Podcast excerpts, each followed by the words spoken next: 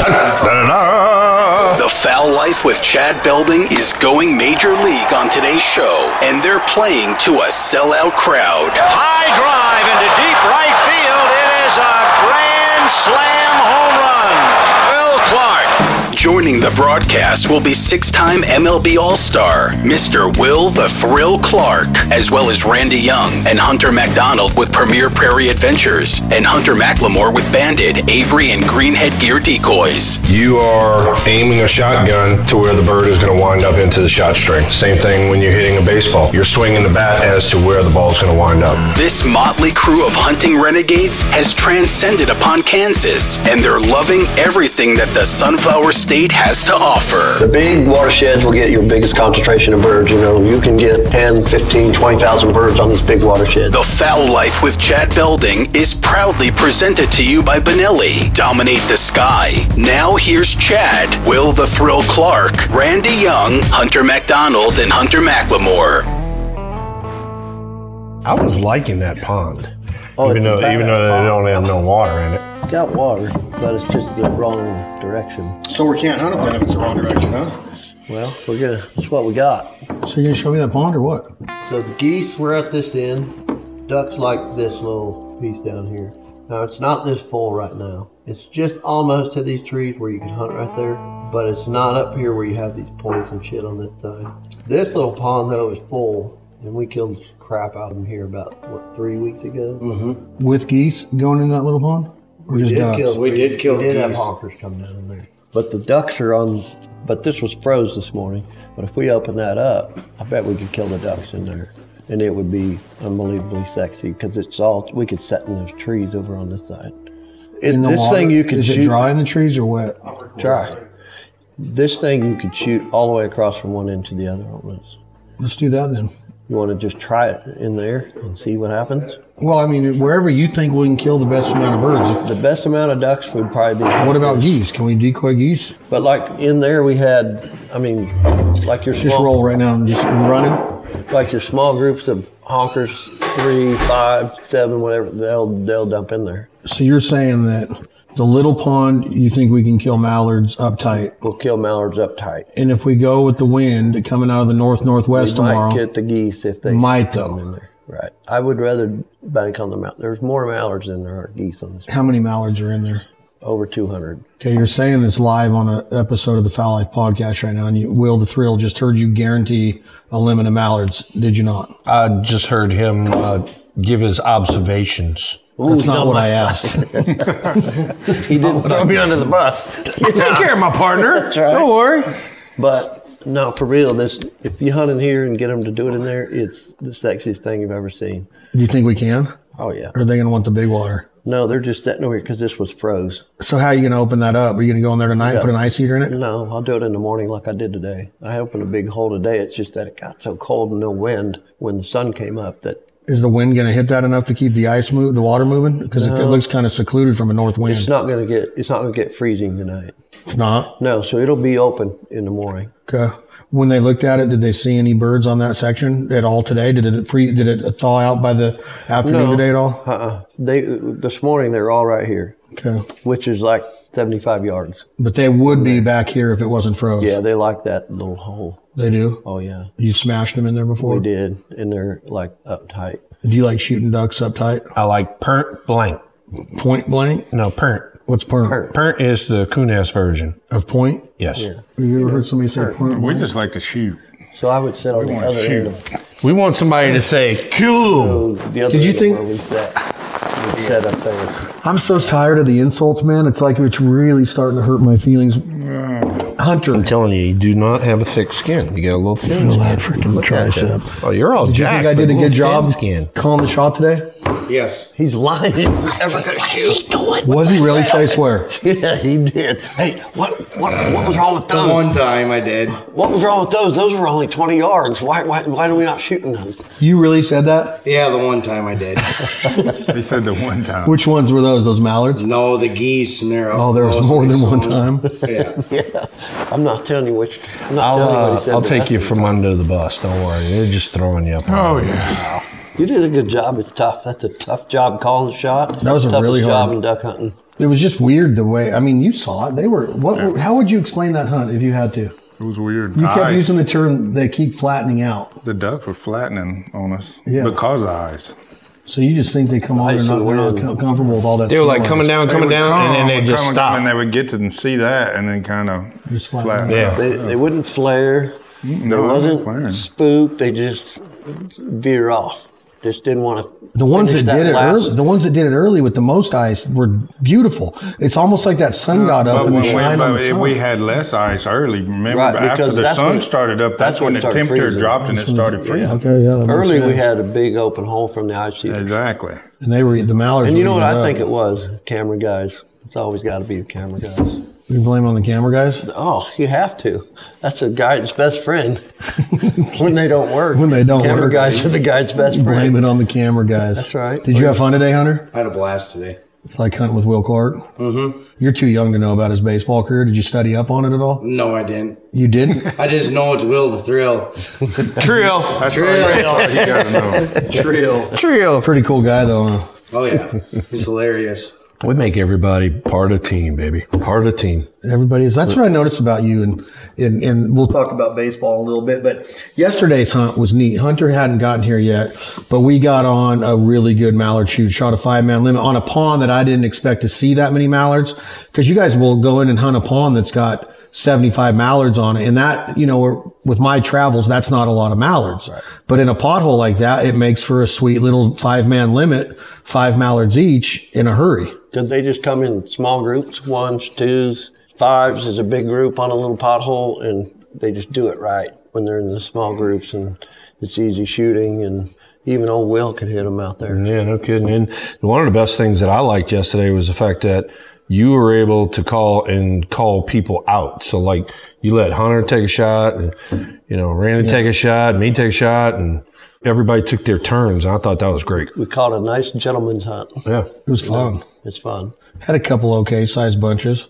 Yeah. But man, they'd get, they would just hover and just come straight down. They were, again, yesterday was a hard thing to explain to you, And I think it was because of the depth of that pond, how deep So- it is down in that ravine that- yeah. and how they just float over the top of it instead of approaching it and getting down as they come into the wind. They still ride that. They, they come into the wind and then just halt and f- fall straight down. Because Usually mallards will approach different if you're not in flooded timber. Usually they work vertical like that in flooded timber. That's exactly what it looked what it looked like yesterday. It looked like you were hunting in flooded timber without any timber yeah. because they were coming butt first down. Yeah, it was weird, wasn't it? This weird. The first two days have been hard to describe. Today, I would have thought, man, we're going to smoke them. We're, we're really going to get them good with the sunshine.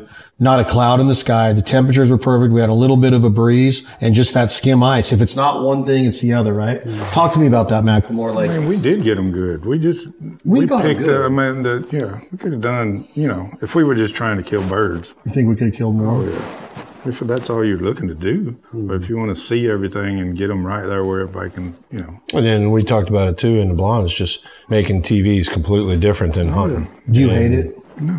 Christian Curtis says he'll never do it again. You hate it, huh? it hurts a, a, a, hunting type person, You wanted to kill. a killer. I can see it. It's frustrating. It's frustrating when you don't. But again, I don't.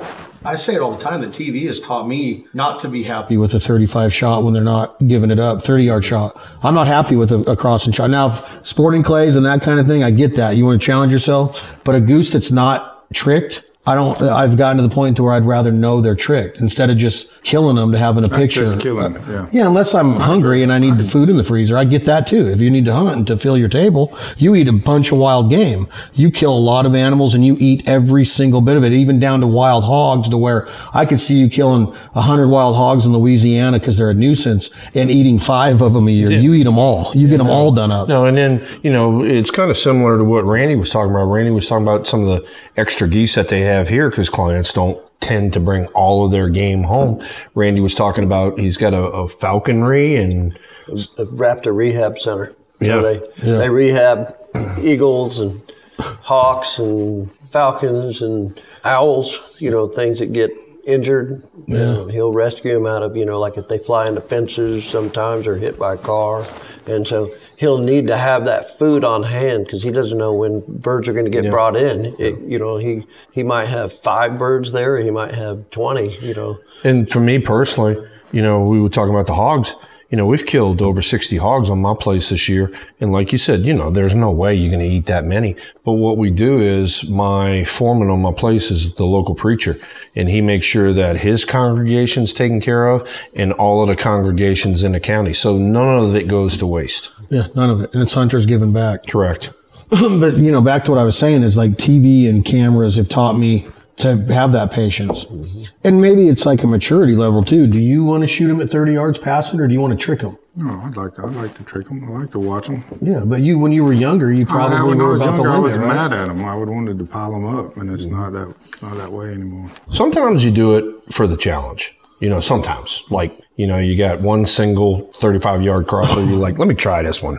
You know, one of them numbers. But doing what we were doing today and yesterday, you want to get them right. What's your opinion, Hunter, on the memory of a duck to where you can go in and build that elaborate of a A frame, those, you know, hunting out of those Avery sweet blinds. It wasn't there the day before. It's not a pit blind, it's erect. It's blended in and concealed awesome with the natural weed line. But what do you think of that? Like turkeys, you can put a ground blind in the middle of a wheat field and they'll come into it no problem and just go right to a decoy, right? They have no I memory. I don't think a duck it does it. They're not that smart. You don't think if so? they are, we'd never kill one. I mean, yeah, but a lot of bli- a lot of a, times. lot- a blind sticks out, yeah, of course, but I just don't believe they they're that sharp. You don't Not so? as good as that was camouflage. They weren't seeing that blind. Yeah, I don't think so. they were seeing the blind at all. I'm just saying, like, all of a sudden, they've been in that pond at least for 48 hours. And now they come back in there today and there's something that hasn't been there. Do they know that? I think so. I mean, I think if they, if you don't get it put up right and you have, you know, you don't have your angles taken care Yeah. of, you, you know, you got a box there. And um, the other thing is a shadow.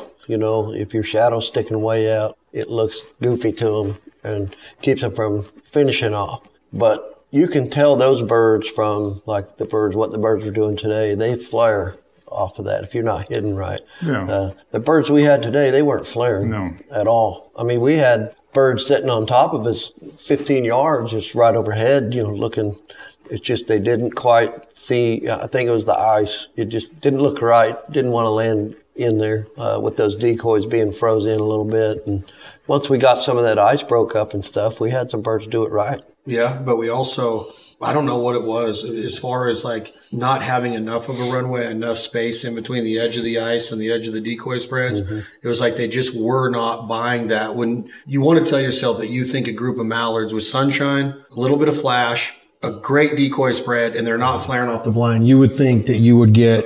Yeah, but we had open water here. Yeah, that's- so, that's so they're big deal. here and they're they're looking at where the decoys are, but they're seeing that you know That that's kind of why they're they were drifting to the left. Skirting us a little Yeah, bit. That happens they were in- looking at that water. That happens in the timber a lot too, you know, oh, and they're on your hole and they, they'll float right over your hole to go to a raft of ducks or another little open spot or another slit in the trees. And that might have been our problem is that it had a little ripple. The wind was hitting that part of the pond a little bit more than our part. Mm-hmm. And they might have just, you know, we got their attention and they wanted to come down, but then that ripple on the water, you know, they like that more than glass anyway. Waterfowling has the word water in it, waterfowl hunting. I've had a lot of insults and a lot of remarks by people listening to this, watching the TV show, watching social media that why are you hunting the roost? Why are you hunting the roost? Why what dictates this in your guys' opinion of yesterday and today we're on water that birds are using is what we call a loaf. There's guaranteed birds that have slept on that pond last night, at least a few of them. Right. So that would define that as a roost. But it's waterfowl hunting. Like what depicts like, you know, like what, when, when can you hunt water and when can't you hunt water? What is a roost? Like, can you not go hunt the big water around this area because that's where a lot of these birds are sleeping? So you tend to, most of the hunters in this area kind of have a handshake agreement that that's the roost. You leave that alone, but it's okay to hunt all these perimeter ponds. Mm-hmm. You know what I'm saying? Because you're still hunting where birds are using as a quote unquote rest area when they're in a, a state like Kansas where they dry feed in corn a lot. Mm-hmm. So what dictates that in your guys' opinion of what a roost is? And I, I like to hunt on water way more than I like to hunt dry fields. Mm-hmm. I like boat rides. I like being in the water. I like floating decoy spreads. So what, what, when is it okay to hunt water? Is it okay to hunt where we hunted today, even though a few birds slept on that last night? Are you scaring them out of the area because we hunted in there today? You know what I mean? That's that's kind of like the general consensus of don't hunt that roost or you're going to blow that roost and the birds are going to be gone. Hello, you've reached Will the Thrill. Um, you're going to have to leave a message and giving a hitting lesson to an up and comer double A minor leaguer of the year, Chad Belding. At the beat, go ahead and tell me what you need to say. Pretty good? Good. Game on. We are now silenced. So, what do you think? Like, what is a roost? When, when is it? When is it okay to hunt water? I think it's different for different places. Where? Okay, take it where you Okay, live. I What, uh, where's a roost where you live? The river. The river. Can you hunt the river where you live, or is that where a lot of the ducks stage? A lot of the ducks now are feeding at night in the cornfields. I mean, that's just they've changed and adapted to hunting situations. So mm-hmm. you're not blowing those birds out because if you've got a cornfield and it's happening all the way down the flyway, they're gone by the time you get there in the morning in the dark. They come in the dark and they leave in the dark, and all you see is feathers, and you'll swear there's not a duck in the country set down there about 30 minutes after dark. It looks like a bee nest. They're just swarming, but they're gone. You know, by daylight, they get tuned into that time, and that, and that's they've adapted to survive. Nocturnal. I guess you They become nocturnal. Go straight back to the refuge. Now you catch a weather shift, weather change. That's when you, that's when something happens. As long as they can eat enough to stay warm or survive, they they get in that pattern, and it's it's definitely changed over the years. So around here, is it okay to hunt these ponds? I mean, you, you hunt them a Yeah, lot. the- we, we hunt these smaller ponds, like you talked about, outside of the, the big watersheds. We call them watersheds here. Um, the big watersheds will get your biggest concentration of birds. You know, you, you can get 10, 15, 20,000 birds on these big watersheds. And we don't go in and touch those. We kind of keep those as our refuges, you know, for Yeah. birds to stay and keep them in that area. And then we'll hunt uh, the, the little ponds in between. So, like, we've got several places that have two giant watersheds. They'll both hold birds. Birds will traffic back and forth, and we just kind of get under them. I think the like that where we were today. I, that there were some birds that roosted there, obviously, but those birds leave and go to another pond to loaf, and those birds came from that to loaf. Right. On, so that's kind of like You you, see see, what I'm saying? They trade. Yeah, birds came from all directions today. I mean, they're not all staying there. Yeah, we had some stay there, but that's not all the birds in that area. I would say a roost is, is what, you know, when you have all the birds in your area staying on that pond. And, and Yeah. that's what I think people get upset with is they're planning on hunting those birds coming off that roost, you know, maybe in a field like you talked about a cornfield or something, and you go in and bust them out of You there. Now they're, yeah. Now their hunt's kind of screwed up because they're, they're not doing their normal thing. Yeah. But that's not what we were doing. All right, it makes sense. Hunter, what did you think of yesterday and today's hunt with the double dogs? We had Axel and Zoe today, correct? Mm-hmm. And yesterday we had Axel and Bella, Randy's 11 year old female that's 11, 12 now. 12 year old female. And today Zoe's how old too? Six. Six. I'm way off on all of your dogs. I, just, I should just quit guessing. but it's pretty cool to see trained labs work together and respect and honor each other, huh? Oh yeah, for sure. It's nice seeing. I mean, you got Bella, which is twelve, and you got Zoe, which is six, and your dog, which is Eight. Eight. It's cool, different seeing them at different levels. I mean, obviously Bella's slowing down because she's older, and Zoe and Axel still got the drive. But I mean, still cool seeing a dog that old that's willing to go out there and still put it together. She did too. She, takes her time. She, She's she like, knew what to do. She she marks every bird great. She's just not very fast. She's We talked we talked about it yesterday because we had a pair come in. We got both of them right, and there was one that was stone, one that was still you know kicking a little bit. And Axel took off for the one that was kicking. Bella went to the stone one, and she just be took there. her time walking on out there. She just I'll get there that- when I get there. I get that, there and I that get muck there. was a little tough on her. You know that that pond was a little silty. and the cold water. And yeah, Believe what you want, but um, cold water takes its toll on a dog. I mean, it gets their energy out. yeah. So Quick. you know, with her being old and but she still loves it. She's the first one to the truck every morning. I mean, it's hard Was she to leave her pissed at this home. morning? Yeah, because she she uh, you know she can't dr- jump in the truck anymore. So what she does is gets up there and puts her front two paws on the tailgate and just stands there and looks at me like, "Put me in." You're know? me up. And she'll beat Zoe, you know, and Zoe wants to go bad, and, but she'll beat her to the truck and put her paws up and just stare at me, and it's hard to say no, you know, put Oh, her back. guaranteed. Hunter, Hunter and I too. We were talking today about you know there were four retrieves today, two for Axel and two for Zoe that were extended retrieves. I mean, pretty good ways. And it was really good watching you and watching Randy do the hand signals and watching the dogs respect you guys. That was awesome. That was good. It's very cool seeing both dogs work at the same time, where you're com- you're casting yours and you're casting yours, and you got two different whistles.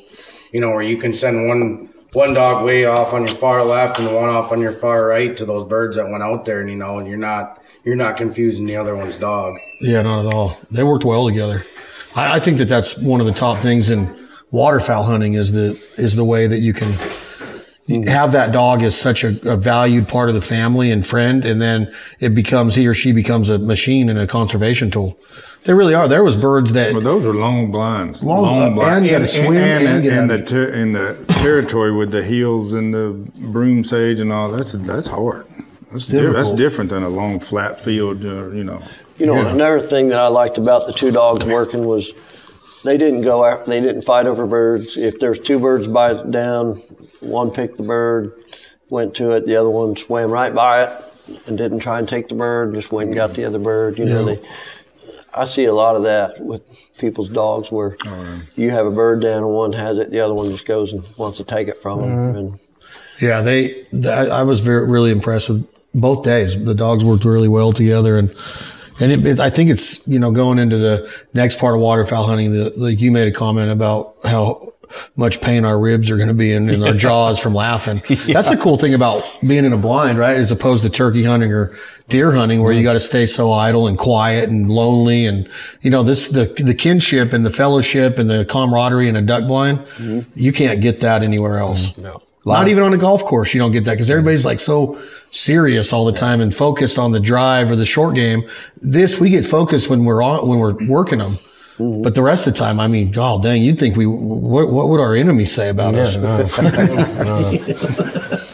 And, the- and the thing is, you and I kind of talked about it, but it's it's like being in a clubhouse. I mean, it's like uh-huh. you know everybody's kind of ragging, picking on one another, and and it's good natured humor, and it makes the time go by quicker. And it, I mean, we even talked about it was the last two days how much fun and relaxing those hunts were. Yeah. I mean, just I mean, I, I get through hunting and I'm like, that was a lot of fun. I enjoyed that. Yeah. You Yeah. know, so. While Randy's leaving, we're going to cut to a short commercial break here at the Fowl Life Podcast. Pay some bills Why Will Clark drums us out with his finger drum session. Go ahead, Will.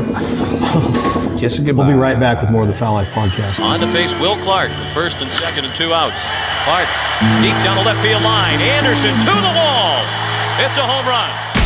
More times than not, the MVP of your hunt has four legs and drinks out of the toilet. It's very cool seeing both dogs work at the same time, where you're casting yours and you're casting yours, and you got two different whistles. I I think that that's one of the top things in waterfowl hunting is the way that you can have that dog as such a valued part of the family and friend, and then it becomes he or she becomes a machine and a conservation tool. Today's episode of The Fowl Life with Chad Belding is powered by Eukanuba, The Provider, Avery Outdoors, Greenhead Gear Decoys, and Jargon Game Calls. Chad, Will the Thrill Clark, Randy Young, Hunter MacDonald, and Hunter McLemore will return after this brief word from our partners. Hang tight.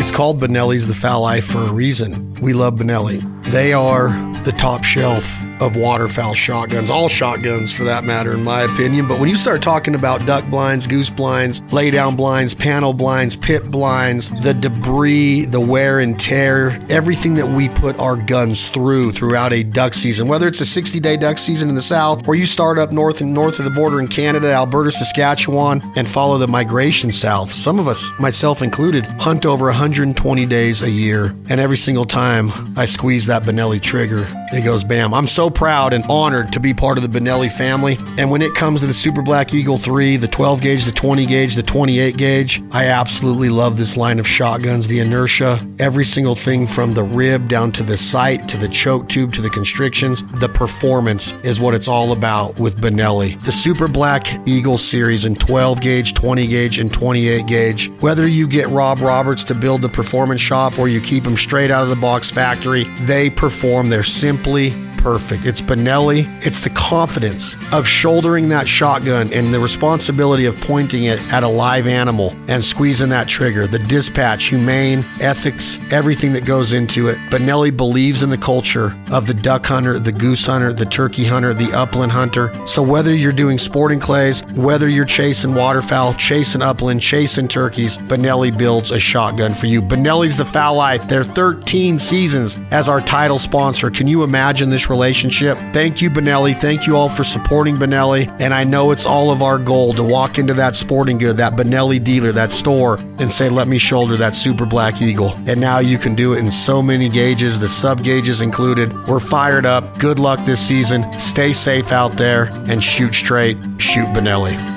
When it comes to setting up the perfect spread, there's one crucial element motion. Ducks have sharp eyes, and static decoys won't fool them for long. That's where motion decoys step in, bringing your spread to life and creating an irresistible scene. So, why are motion decoys so important? Ducks are social creatures, and they seek cues that signal safety for landing. By adding motion to your spread, you're telling passing flocks that it's all clear and inviting them to join the party. Mojo's spinning wing decoys emulate the flash of duck wings from afar to draw them in and finish them like magic. Mojo's decoys are specifically designed to catch ducks' attention, and Mojo's motion decoys shine on those calm or low wind days when natural water movement is lacking. So if you're serious about bringing ducks to your blind, embrace the power of motion decoys with Mojo and head for MojoOutdoors.com today. Keep talking. That's our slogan at Jargon Game Calls. The new Mega 4 single reed duck call with our extensive research of the gut system, the design in the Mega 4.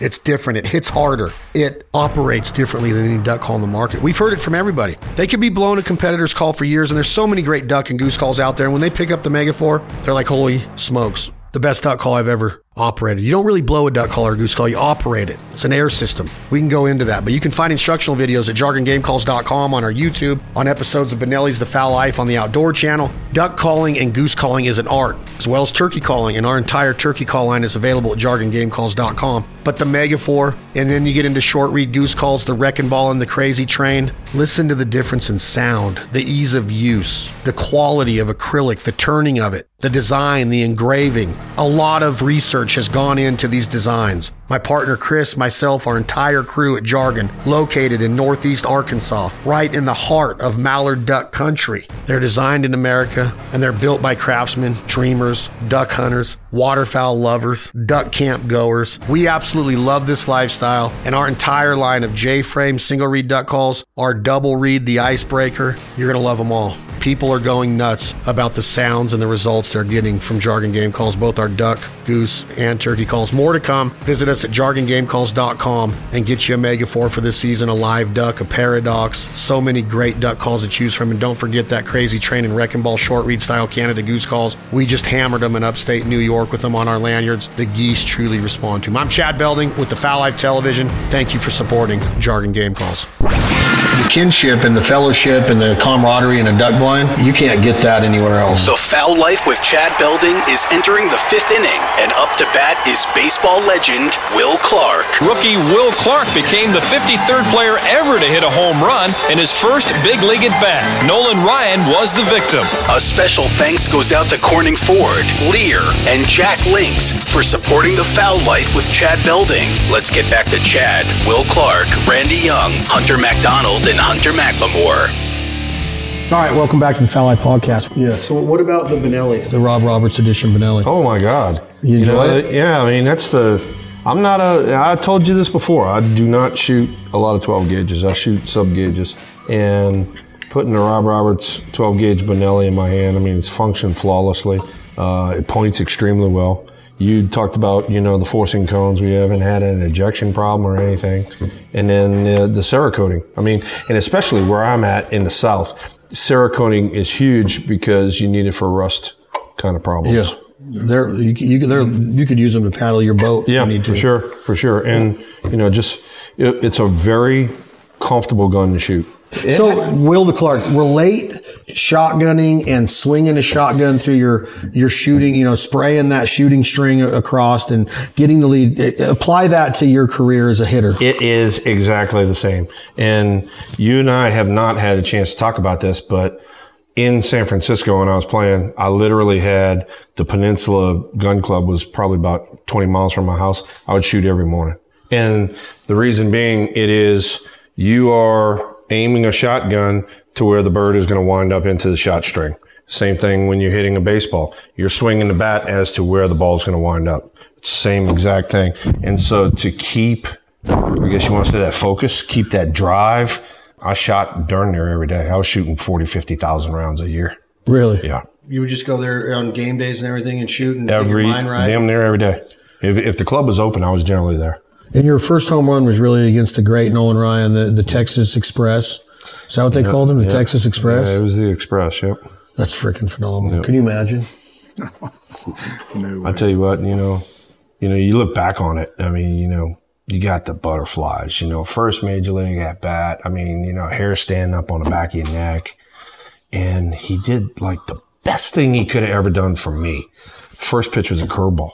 You know, it was for a strike, but I saw it the whole way, and it was like, oh. You know, one of those numbers, and then I backed out the batter's box, and I was like, and that allowed me to like settle down. It was like, all right, this is just kind of another at bat. Yeah, I saw that one pretty good, and he missed with the 0-1 fastball. It was 1-1. He left the fastball right there, and it was when I caught it, it was like you hit something with a two by four. It made this, I mean, whack sound, and that ball just shot out of center field at the Astrodome, and I floated around home plate and. Bat flip, and then you kind of No, there- you don't do no bat flip against Nolan Ryan. No, no, no, What was no. exit velo? Yeah, right, exactly. It, it, it left a lot faster than it came in.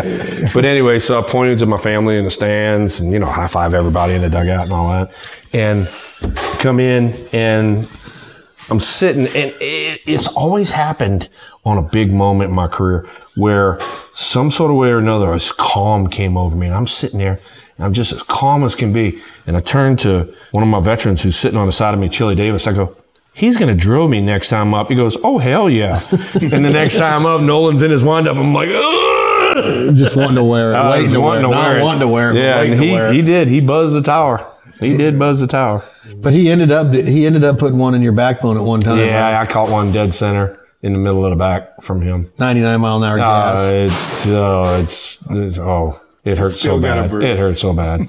It bad hurt. It hurt bad. And, and the whole time I'm running down to first base, I'm like, do not look at him.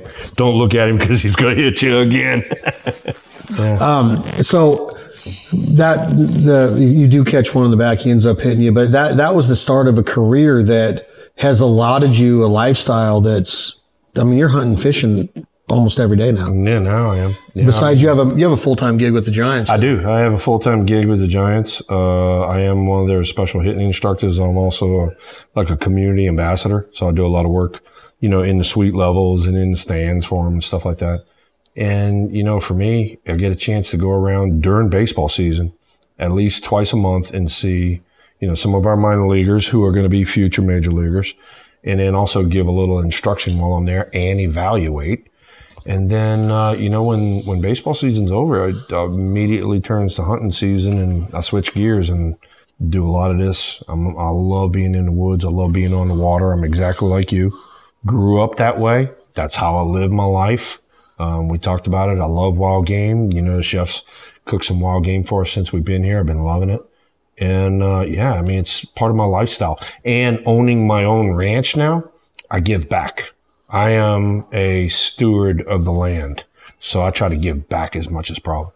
Yeah, I mean, you're providing a safe haven, you're providing security, providing food and nutrition, and uh, I mean, a ton of, uh, you know, when you're doing all of that land application and land development, you're, I mean, you just talk about waterfowl since this is a duck and goose, you're, you're giving them something to eat on the way down the flyway and then getting full Correct. before they start their migratory route and back Randy's up. doing the same thing. Yeah. Randy's doing the same thing in his own way here.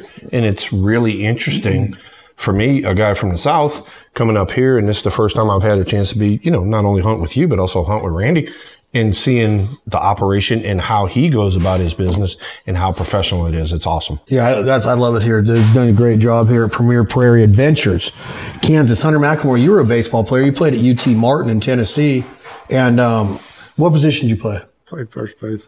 Did you ever get hooked up by a cross checker? Yeah. Did you get looked at?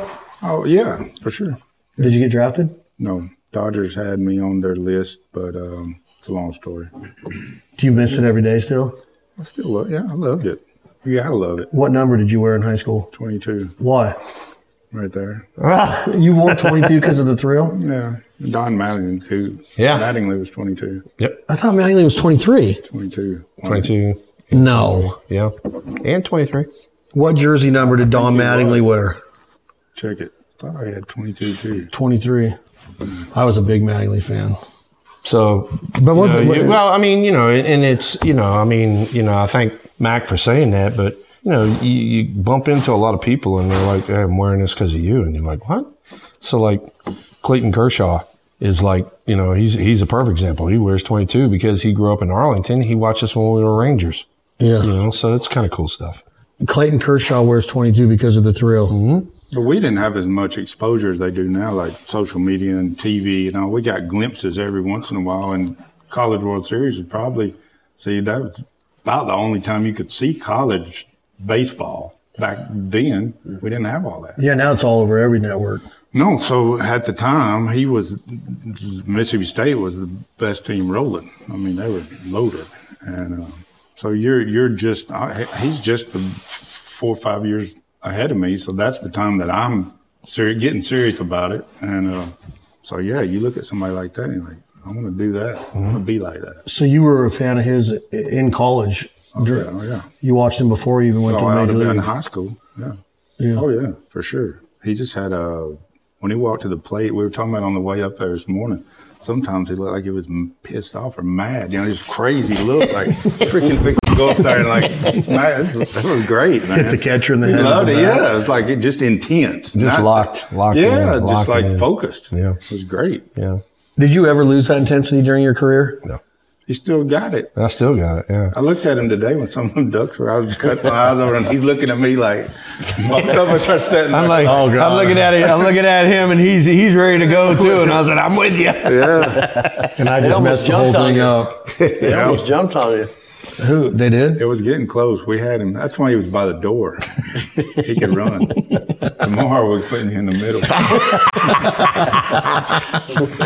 Max said, Max said, can you kick him out the door? I said, oh yeah, I can kick him out the door. Hmm. I did mess up that one group of mallards. Oh, don't worry about it. I'm not worried about it. Fun. That's, that's, you- you That's got- part of it. We got to. If, if I couldn't do what we did today, I don't care if we kill a duck. Just Yeah, being there fun. and listening to the stories and the sunshine and all the that, that recharges you, man. You got to have that. I, I do. If you'd have I- called a shot- I didn't have that, I don't know what I'd do. We'd only got one more, Mallory. Yeah. What's the difference? Everybody would have missed. You think so? Yeah. No. What'd you think of the calling today? Do you think Hunter sounded good? Oh, he's unreal. He's good, huh? Yeah. I tell He's everybody really that. good. No. Yeah, you, And that call that you have is that's jargon. awesome. Yeah. Sounds real There was a few times I was sitting next to him. He jumped on it, and then Mallet's hooked up. I said, "Stay on him, Mac. Stay on him." Stay on him. I know. I kept telling him like, man, that sounded good, Mac. He'd hit a little, a little cut, and I'd be like, man, that's, and I would try it, and I'm like, no, that ain't it.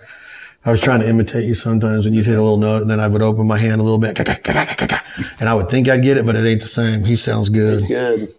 So where do we go from here, Randy? Talk. Let's talk more how we started this podcast, how we're analyzing and strategizing tomorrow's hunt, the art of visualization. Ted Williams, chapter four in the science of hitting, which I wrote the foreword in that book, and and um, Here he goes again. Hey, I saw his swing. Here he goes again. you didn't like my swing. I said it was good. No, you told me my hips were dead, yeah, you just didn't get no backside into it, but the swing You're was out of your mind. My backside Oh, turned. And so everybody No who's going to watch this podcast, all right, he's out there in front of the duck blind taking swings and making me feel his ass to make sure that he gets his ass all the way through the Yeah, I wanted to have swing. a nice and I'm like, maximus. I'm like, how are we doing this in front of the duck blind? How do we not? We're baseball players. Oh, That's what God. you do as a baseball player. Here we go. Baseball players and wrestlers. Yeah. They're always feeling each other's butt for something. Slapping on the ass. Good game, bud. They tell him good job. Good job. That's right. Good game. Yeah. Like Did you think the calling sounded good today? Oh yeah. You know, like when you called all those birds in, we had to all come over there and tell you good job, give you a slap on the ass. No, you didn't. You Yeah, guys tease everybody me and did. degrade, and you guys are demoralizing, insulting. Are they insulting to me? Be honest. No, not at all. Thank What? you. Give me some. Oh That's what I'm talking about. They just keep teaming up on me. Those I told you. Those ducks today Skin, were, skin. were pretty. I mean, every the, the ducks we They're were, backlit. were were like perfect. If you wanted a model of a perfect looking greenhead mallard, Mm-hmm. they all were. They they really like if you watch this video right here. I don't get a chance to at home. I don't get a chance to shoot these gorgeous mallards with the Big beautiful white. breasts and all that. Big we red got legs. you even said it, and and I was I, it's so true. Some of the mallards we shoot at home look like slimy. Holy. Yeah, or they look like they got oil on them. And these these mallards, you guys They just got shoot- here. a Bright red legs. God, and they look oh. like They small just came out of turkeys. some Yeah. some cold weather somewhere. And I was up in Canada for almost 20 days and killed a lot of mallards, a lot. And when I put my hands on those mallards today, I was like, oh my gosh, like they're the prettiest mallards I've seen in a long time. Mm-hmm. Every single one of them was full double, triple curl, big red feet, thick neck, just big iridescent purple and green on that head. And just, Well, and look at this thing work, Will. I mean, this is reliving it a little bit, but look at this mallard, how it just flaps. That's today.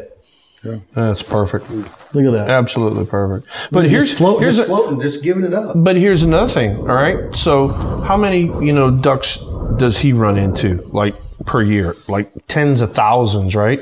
And he picked one out yesterday that he wanted to mount personally. Yeah. I mean, that shows you in the how beautiful these birds are right here. Put it up here in the lodge. Yeah. Yeah.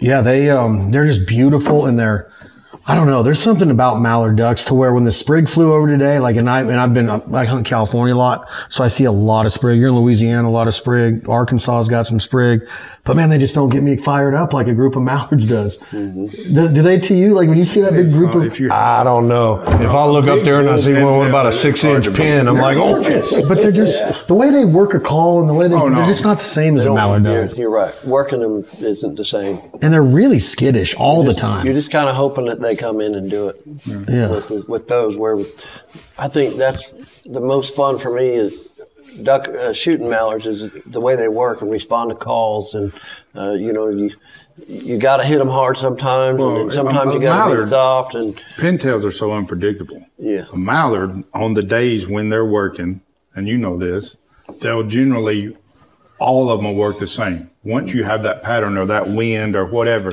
you can break them down and you can start knowing when to hit them, and they're mm-hmm. predictable when it's mm-hmm. right. Mm-hmm. Some days it's not, but I mean, when once they on the good days when you pattern them, you you pretty much got them. I mean, you can look at them first note and tell that shows. I agree, and I would compare that to what I think of the difference between calling Canada geese and speckle bellies. Yeah. Canada geese have that predictability. They have that that jargon, if you will, that vocabulary, that means to communicate. To me, you know, when you're hitting that that call, I, it sounds good and it sounds like a spec, but it's like, when do you do that? When it, when do you are you calling on the corner? Are you letting them go away and seeing their tail? Canada geese, I got this whole arsenal in my bag of like, all right, if he does this. I'm going to this and you can predict that, right? And, and be, be ahead of it like an athlete, thinking two or three steps ahead of where, what you do with the ball. Say with me, turn two, throw it home for the force, whatever it is. You're thinking, all right, if this flock does this, I'm going to hit him with a spit and a moan or something, right? Specs, it just kind of seems like you're, You're calling at them and hoping that they respond. yeah, a little know? bit like hoping they do yeah, right? Yeah, you're just like that. And I'm not saying there's not great spec hunters out there because I've seen them just manhandle groups, but I'm just like, are they just doing it because we're here and they can see the decoys, or are they really buying into this lingo and this jargon? It's and a spec a spec caller is going to tell me you're full of shit, Belding. Spec hunting and calling is just as predictable as Canada geese, but not for me. It's not. That's one of the things I noticed about you is you don't have a spec call on your lanyard. I do when I go to California. I really am not prepared for specs here, and we are designing a new spec call with jargon right now, and we're trying to get our guts right before we go to the final mold. And I love it. You go out there with Rocky and Riley and, and Bailey and those spec callers, but you, I mean, you're, their decoy spreads are so elaborate, and there's so many specs. You can kill ten a day per man, and God, do they eat good? That's the best. I know people love sandhill crane, but speckle bellies and the rice, you can't beat that with skin on. Yeah. So tomorrow, we just cleaned all these geese and ducks. Well, we didn't. Jackson, I mean Hunter and I did. Thank you for the help, Hunter. Um, nice job, guys. yeah, then we you guys. did we did it all yesterday. He sat off on the side. I don't think that's true at all. I don't remember that. Um, Hunter's the best. but you've never had good Canada goose. As I have as- never. You and I have talked about this. You and I have talked about it, and you said you were going to make me some Canada Goose, and I told you I was going to try it. Okay, so to, we cleaned the, we did a really good job today. Okay, we got them off the bone. Then we took them in and we got all the fat off, all the blood clots out of them, everything. Found it looked for any steel or any of the black cloud in there, and then we got them into into a drudge with a, a salt water. And we're, I mean, a dredge, and we're salt watering them right now in a refrigerator. Tomorrow night, we're going to have mallard duck, sesame mallard duck, and Canada goose fry rice. Looking forward And in that fried rice is going to be peas, carrots, corn, little mini corns, water chestnuts, eggs, green shallots. So it's kind of like an Asian dish. Yeah, it's fried rice. Okay, yeah. Yeah, so we're going to have Asian mallard duck tomorrow in the in a sesame duck and a fried rice. Nice. And I'm going to see if you're going to be like, I'm looking forward to it. yeah, I'm in. I told you I'm I'm gonna try it. All right. I want you to be happy with it though and satisfied. You got it. And you're going to tell the truth on I'm camera. gonna tell you the truth. I do not I do not lie to my friends. Okay. I lie to my enemies. You do? Oh yeah. oh, don't worry. I'm not looking for a slider here. Go ahead and throw it. No, man, I'm having a blast. And I just wanted to come on the podcast and talk about it because last year we came in here on a whim. And, and, and sometimes when you travel this much, you have to respect your schedule. And I know that you say, Hey, if you're in the area, stop by. And like Vandemore will say that. And, and I love that. But with our filming schedule, like we're, we have a schedule to follow too, you know, and then you got home life and all that. And the best way to waterfowl hunt is to get in your private jet if you have one and go when they're there, right? I hope one day we can all afford private jets and just go when they're there. Hey, Chad, this is Randy. We're loaded up in Kansas. Boom, we're there. Yeah. But that you can't do that. A lot of your clients schedule their trips a year. Like when they left this year, they gave the deposit for next year. That's right. Next year, you might have a full moon, and you know people are looking at those. Don't get me wrong, the people that are you know really strategizing their hunts, but it could be 80 here right now. Mm-hmm. You're right. You know, and you just never know. It's been a really warm fall so far and start of the winter. He and I spent at least three different times together this year at the ballpark. And we were talking about coming to hunt, and Chad said, I'm going to go ahead and make a date, you know, with Randy. And he picked a date, and I said, just give me the date. I'm going to put it on the calendar. And it didn't matter whether it was 40 or 80, I'm going to be here. Yeah, and we're having a blast, but I'm just saying, like, you never, like, you could come here and not see a bird. The migration might have been slowed, or you might have got a freeze. Like, a week ago, you had eight inches of fresh snow and ice. That wouldn't have been fun to hunt in. No, the birds pushed south. It got down to like four degrees, and then we got eight inches of snow on top of that, and it just all of our water froze up, all the food covered up, and just everything picked up overnight and was gone. And we got here last year and it was 75 during the day. It was a low of 42. Those aren't good temperatures. For, I'm not saying we didn't kill some. The first day we uh, had an unreal hunt on that small pond surrounded by trees. We've killed almost 75 birds in two days here so far, up close and personal, having a blast. Eating good food. Chefs in there right now. I think tonight we're doing Will Clark brought speckled trout and alligator from Louisiana. We're doing those two tonight. Oh, that's going to be good. We're eating good, doing a lot of push-ups, jump rope, working out. We're staying on top of our fitness. He is. I'm drinking Jack Daniels. and then in the meantime, uh, give me a little Jack Link's jerky too. You gotta, you gotta maintain the The twenty percent body fat. all these, just remember that, all you people out in the audience, you can't pull fat. You can pull muscle, you can't pull fat. Well, I guess that's why John Kruk had such. Yeah, that's right. That's why John and I get along so good. I just remember the look on John Kruk's face when when the unit come over his head with that 102. Yeah, He's yeah. like, remember that? Was that an All Star game? Mm-hmm. Had to be right. He was with the mm-hmm. Mariners at that mm-hmm. time. When he turned his bat and helmet around. Yeah. And speaking of yeah. hunting birds, one of the greatest. Was it a dove or a pigeon that Randy Johnson got in Arizona? Dove. Oh my gosh! Do you remember that video? Have you seen that video? Flew right in front of home plate. Pow! throws a hundred mile an hour fastball and this dove flies by at the exact time, and it like does more than a shotgun ever. will. Oh, it was oh, like a serious pillow. It went poof. gone, disintegrated it. Remember that? Oh yeah, God, that was freaking unreal that that happened. That that dove just happened. It, you know that had to, that's just perfect timing. It's like he wanted to do it. I'm going to go out with a big units fastball. Watch this, guys. Here we go. just lie down. All right. Well, thanks so far. Tonight, chef's going speckled trout, alligator. Tomorrow night, we're doing an Asian night of mallard, sesame mallard duck, and Canada goose fried rice. We got Will Clark in camp for two more days. My good buddy Hunter McLemore with Banded Avery and Greenhead gear. Hunter from Wisconsin. Him and his dad Lynn have hosted us this week with my good friend Randy Young. Premier Prairie Adventures. In two days, we got the great Dodger starter, Walker Buehler, NCAA champion, first team All American out of Vanderbilt in Nashville, Tennessee. Walker's coming in with some of his friends, and we're going to continue our Major League Baseball theme. We got a Giants Hall of Famer, Will the Thrill. Thanks for being here. Brother, thank you. It's Thank been, you. It's been fun being at the ballpark with you these three or four times this year, and now being on a hunt.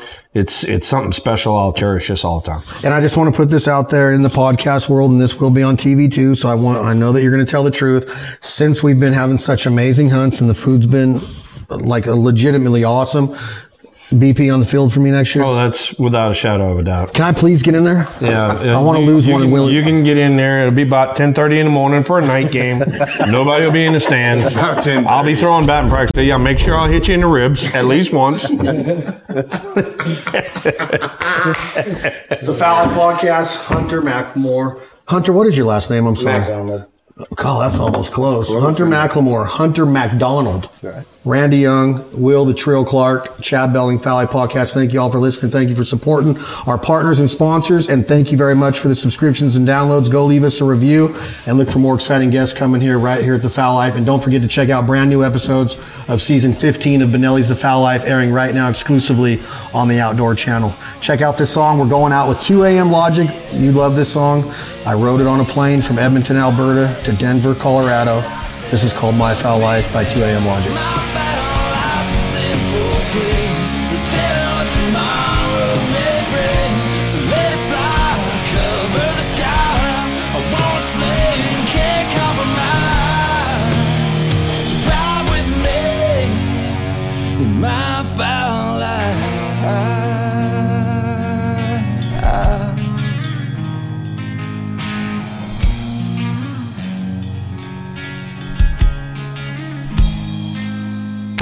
Whoa, Nelly, it's getting a little too hot in her. He's out there in front of the duck blind taking swings and making me feel his ass to make sure that he gets his ass all the way through the Yeah, I wanted to have a swing. nice and I'm like, Loomis Maximus. I'm like, how are we doing this in front of the duck blind? The Fowl Life with Chad Belding is brought to you in part by Benelli, Rob Roberts Custom Gunworks, Federal Premium Black Cloud, and Banded Brands. Chad, Will, Randy, and the Hunters will wrap the show after the break. Stick around.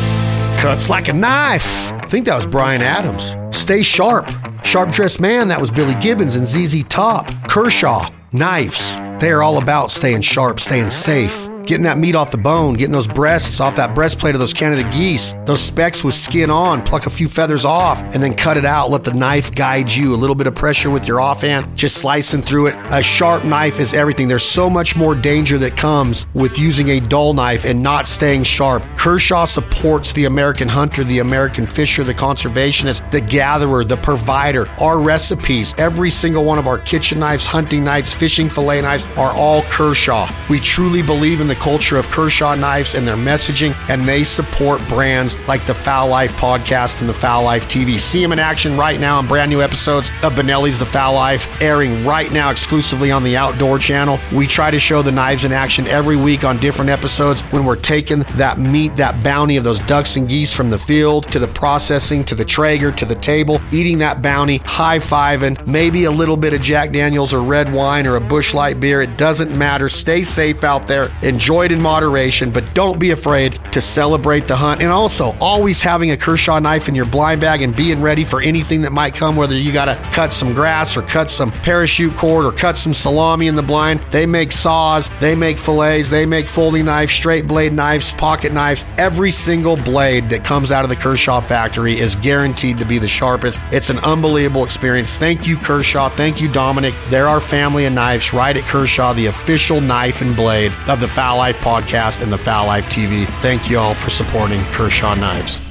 Man, the new Black Label Elite boots by Banded. I'm telling you, these camp shoes, these knee boots, uninsulated, insulated. I wore them on my first two trips of the 2023 24 season after wearing prototypes all last year. And they are the best boot made, most comfortable, most foot protectant, most easy to walk in, warmest, most breathable, baddest ass hunting boots, camp shoes on the market. I guarantee it. Challenge me on that. Get yourself a pair right now at banded.com or any banded authorized authorized dealer across the country, and you will feel like you're walking on the moon. I was in cornfields, wheat fields, alfalfa fields, pea fields. I've worn these boots everywhere, and it is amazing how comfortable they are, how dry they keep your feet, how protected they keep your feet. And when you take them off and you put them out to dry, it's unbelievable how fast they dry, how fast they air out and ready for your next hunting excursion. I'm telling you, these boots are different. They fit different. They feel different. They perform different. It's another innovation by the family at Banded. It is absolutely a pleasure to have them as the official footwear of the Fowl Life podcast. Their waders are amazing. Their accessories are amazing. Everything Banded, Avery, Greenhead Gear, Avery Sporting Dog stands for is exactly what the tradition and culture of the American hunter has been built on. It's a band of brothers. We are so proud of it. And these new black label elite knee boots and the camp shoes will absolutely blow your mind and make this a better season than it would have been without them. I promise you that. Get them right now at banded.com or an authorized banded dealer. Thank you all so much for the support of banded brands throughout the years. And trust me, we are just getting started.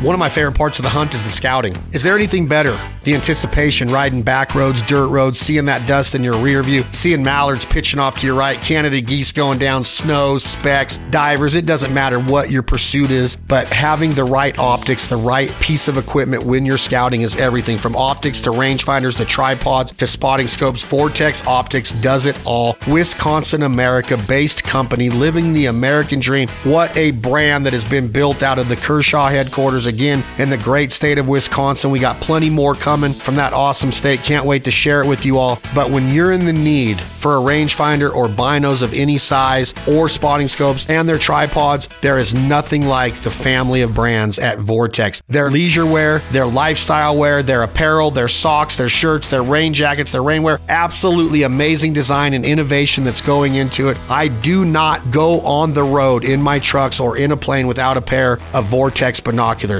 You can check us on that. When you see us, come say hello, and we are going to have our Vortex on us. It is no secret that finding the roost, finding the lows, finding the feeds is the number one success piece of puzzle that goes in to consistent waterfowl hunting. You have to be where the birds are. You can run traffic, don't get me wrong, but you still have to have a good set of binos to be able to find the birds and assess the situation and figure out their flight patterns, their feeding times, everything that goes into it, how far you're going to be off of a line line, a fence line, a tree line, where you're going to put your blinds, where the vantage point is, exactly where those flocks are hitting in those fields when you're scouting. Enjoy the scout, live through the hunt passionately, and do not cut corners. Vortex Optics, the official binocular and spotting scope of the Fowl Life podcast and the Foul Life TV.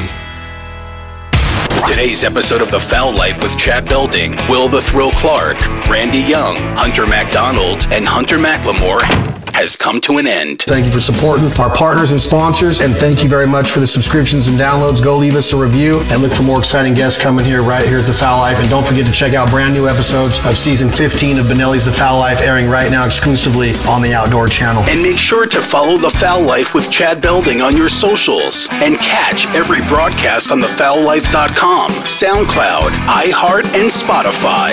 Hunt 'em up.